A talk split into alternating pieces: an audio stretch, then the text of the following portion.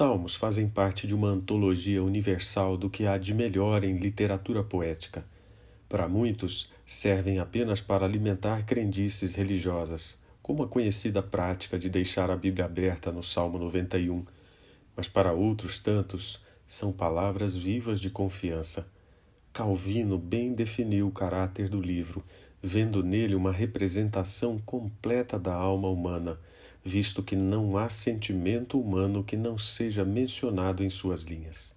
Mais do que isso, outros teólogos têm vislumbrado nas mensagens dos salmistas provas incontestáveis da ação de Deus em favor do indefeso, do injustiçado e do perseguido.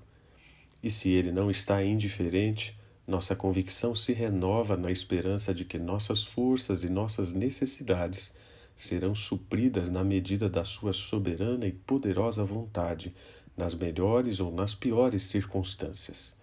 O Salmo 23, o mais lido de todos, tem sido cantado e recitado em orações chorosas, nos corredores da morte, nos últimos suspiros de vida, em crises e momentos de desespero, mas também na serenidade de corações em repouso. Seu conteúdo apela às mais profundas sensibilidades, porque se baseia em duas figuras que representam as maiores necessidades humanas: liderança e acolhimento. Necessidades nas quais subjazem outras, não inferiores, mas complementares, tais como provisão, descanso, cura, propósito, livramento, proteção, disciplina e relacionamentos nada mais distante da realidade alucinada dos grandes centros urbanos do que o bucolismo da figura do pastor. No entusiasmo de figurar a linguagem para descrever Deus, Davi encontrou na sua experiência de vida uma ideia mais do que abrangente: o pastor de ovelhas, na qual estão reproduzidas as qualidades do cuidado constante, compatíveis com a atenção que grandes líderes precisavam reunir no exercício de suas funções, assim como os reis daquele tempo que se autodenominavam pastores de suas nações. Cheio de admiração pelo Deus que se revelou pessoalmente, o pastor poeta não hesitou em chamá-lo meu, traduzindo no pronome não o sentimento egoísta de posse mas o traço relacional mais do que característico do Criador. Na estabilidade desse relacionamento, Davi se sentiu suprido e declarou em palavras que reverberam por quase três milênios o contentamento de alguém que de nada sentia falta. Não há como não notar o descompasso dessa certeza com o olhar de incerteza do nosso tempo, que a todo instante está voltado para o que não se tem. O apóstolo Paulo faria, tempos depois, uma paráfrase não intencional desse texto em Filipenses 4,19, dizendo: E o meu Deus, segundo a sua riqueza em glória, há de suprir em Cristo Jesus cada uma de vossas necessidades. O pastor ideal, supridor de todas as coisas, não deixa faltar o descanso em pastos verdejantes e águas tranquilas representando com essas imagens a riqueza do alimento para a alma. O pastor supremo dá refrigério e restauração para ovelhas que, mesmo vivendo ciclos de desgaste e renovação, sabem que o descanso definitivo está preparado para a eternidade. O pastor eterno também dá direção e propósito, tirando-nos do precipício do acaso, das cavernas do vazio interior e das florestas do medo ele guia suas ovelhas porque, por amor do seu nome, prometeu fazer isso.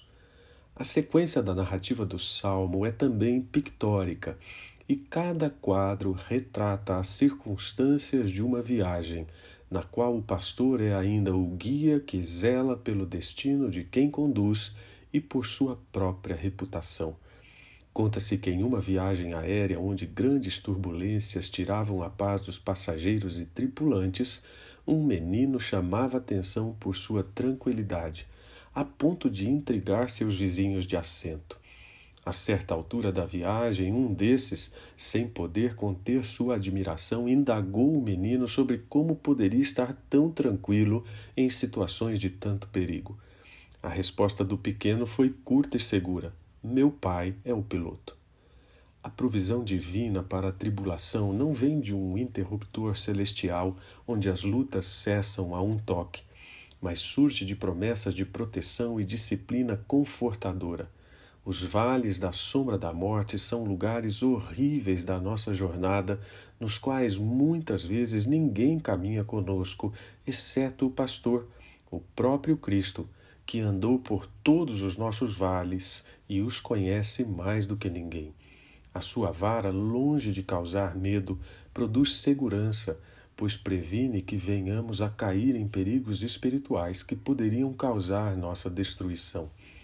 Ainda sob a perspectiva da viagem, a ovelha tem acrescentado à sua condição peregrina a bênção do acolhimento pelo pastor anfitrião, que, espelhando os mais dignos costumes da antiguidade oriental, revela sua gentil hospitalidade, com mesa farta, olhos sobre a cabeça e um cálice transbordante. A esperança está visível em cada aspecto dessa bondade, a provisão espiritual da presença de Deus, mesmo em face de inimigos, a unção espiritual e as bênçãos transbordantes de alegria derramadas até a eternidade. O fim da viagem não poderia ser outro Davi conclui que o amor leal de Deus o seguiria por toda a sua vida e deseja ardentemente habitar na casa do Senhor para sempre.